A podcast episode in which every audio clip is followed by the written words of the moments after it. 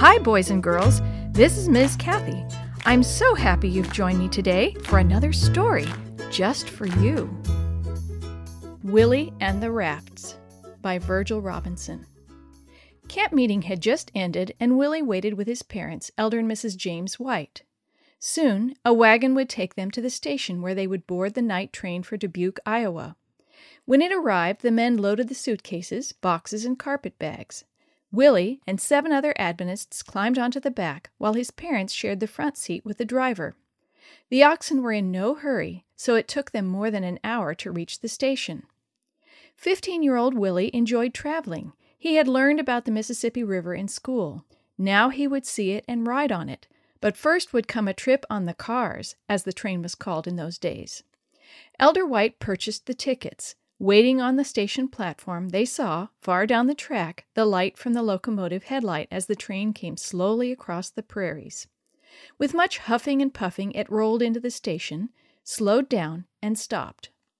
The party of ten climbed aboard and managed to find seats. The weather was warm, so they kept the train windows open. This gave them clean, fresh air instead of the smoke filled air of the coach. The White family and their friends had to nap sitting up in the high backed seats. The train stopped and started in the little Iowa towns. As it finally pulled into the river town of Dubuque, everyone grabbed a piece or two of baggage and walked through the gate, up the gangplank, and onto the boat. At nine o'clock, the ropes were cast off. The pilot pulled the whistle cord, and with a loud too, too, the steamer went chugging out onto the broad surface of the river and headed north. It was a beautiful day. The country was flat, and the travelers could see houses and red barns for miles on both sides of the river. The air felt soft and warm. The grass appeared rich and green. The cows feeding in the meadows looked like the fat cows Pharaoh saw come up out of the Nile in his dream. Willie and his father walked up and down the deck, thoroughly enjoying the day. Mamma ought to see this. Where is she, father? Willie asked. She found a quiet corner in the lounge where she's writing, his father replied. She hasn't yet written out all that was shown her in her last vision, and doing this will keep her busy all day. I'm sorry she isn't up here with us, but she is only doing what the Lord told her to do long ago. They resumed their walk. Standing on the deck, they watched the big paddle wheels turning with a splash, splash, pushing the boat through the water. They looked up at the wheelhouse where the pilot was steering the boat through the deepest part of the river. How does he know where it would be too shallow for our boat? Willie asked. He has a chart showing every mile of the river. This chart warns him of where the rocks lie just beneath the surface of the water and where he might run into a sandbar. How is his chart like our Bible? Elder White asked his son. It shows us where to go and how to avoid dangers. That's right, Willie. But the pilot can't always depend on his chart. Sometimes a sandbar may move across a river and the chart won't show it. The Bible isn't like that. It's a chart that is always right and safe to follow. They walked over to the rail and looked up and down the river. What's that coming down the river toward us? Willie pointed. I can't tell from here, Elder White replied. We'll watch and see when it's closer to us. Soon Willie and his father could tell that it wasn't a boat. Why, Willie, that's a lumber raft. Up in the forests of Minnesota, they cut down large trees and haul them to the river, where a sawmill cuts them into boards. Then they chain these boards together and float them down the river to St. Louis, Memphis, or perhaps even New Orleans. How do they steer a barge? was Willie's next question. Oh, they have a rudder on the back. By turning it, they can go to the right or left side. See that little shanty on top of the boards? That's where the men eat their meals. By now the raft and the steamer were passing, and Willie could see the men steering it. Then, to his surprise, he saw a man dive off the raft into the river, while another man put his hands to his mouth like a trumpet and called out, Papers! Give us papers! The men had been drifting down the river for several days and wanted to know what was going on in the world. Some of the passengers ran to the lounge and picked up the newspapers. They carried them to the rail, twisted them up, and tossed them into the river.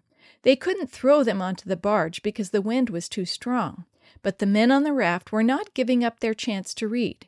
The swimmer grabbed the newspapers and made his way back to the raft. Willie watched as the men spread the wet papers out on the lumber. Soon the warm sun would dry them and they could be read. Will there be more rafts today? Willie asked. I suppose so, replied his father. These shipments of lumber keep going down the river all summer long. Do they keep going at night? Not usually. Where there's a lot of river traffic, they tie up when it gets dark, but if they're in a big hurry, they do keep going all night. Willie's questions led to a train of thought in their minds. Elder White now sent Willie on an errand. I have three things I want you to get for me, Willie. From the cabin, bring some tracts and copies of the Advent Review and Sabbath Herald and the Youth's Instructor magazines. Then go to the kitchen and borrow a ball of string. Finally, take a basket to the engine room and get some smooth pieces of coal. Bring them to me. Willie set out on his errand. Fifteen minutes later, he brought all three articles to his father on deck. Very carefully, Elder White folded one of the magazines and tied it with string to a piece of coal. He didn't stop until he had seven or eight done. Pretty soon, Willie's sharp eyes caught sight of another raft coming down the river. Elder White and Willie picked up the papers and went to the side of the riverboat where the raft would pass closest. They knew that if the papers and lumps of coal didn't land on the barge, they would be lost, for the coal would carry the paper to the bottom of the river. When the barge drew near, Elder White tossed a paper and it landed right in the middle of the lumber. Willie tossed one and was equally successful. They managed to throw two more before the raft got too far away. They saw the men untie the papers and begin to read them.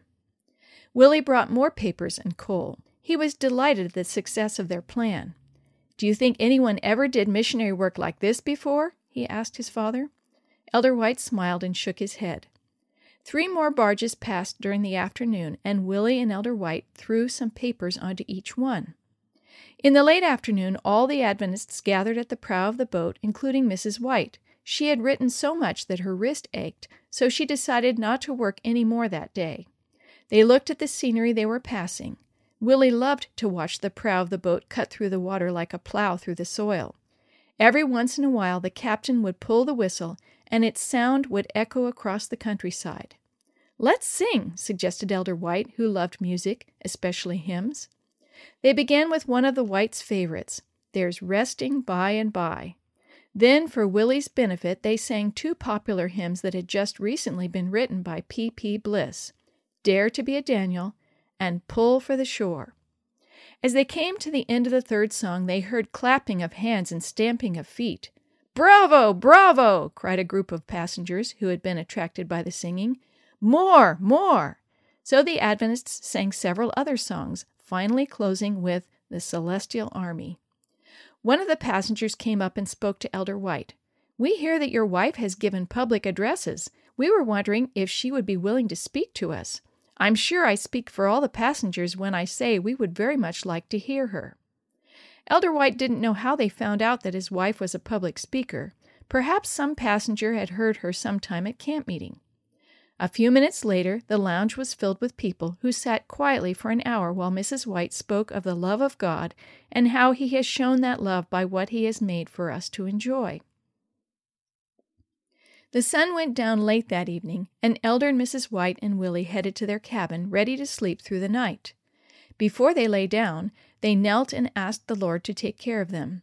They also prayed for the man steering the riverboat up in the pilot house.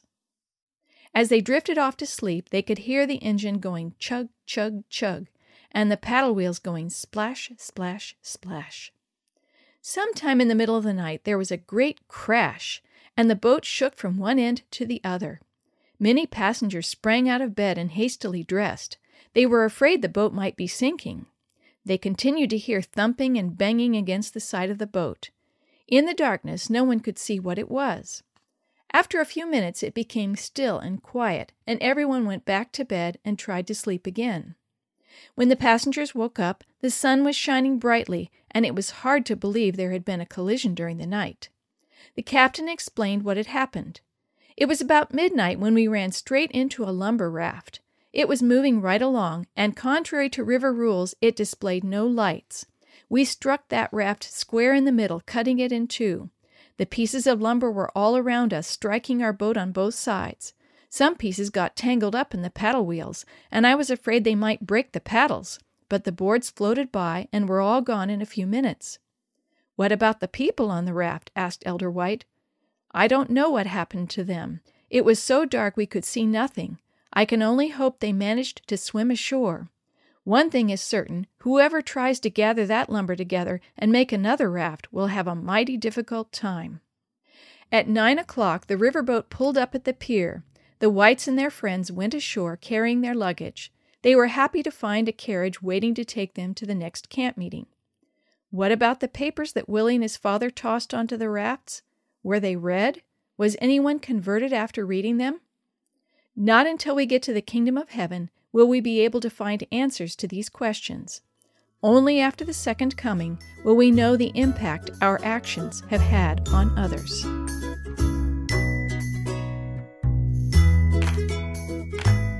The story you have heard today is from Guide's Greatest Stories, written by various authors and compiled by Randy Fishell, and used with permission from the Pacific Press Publishing Association. If you're interested in any other books published by the Seventh day Adventist Church, please visit AdventistBookCenter.com or call 1 800 765 6955.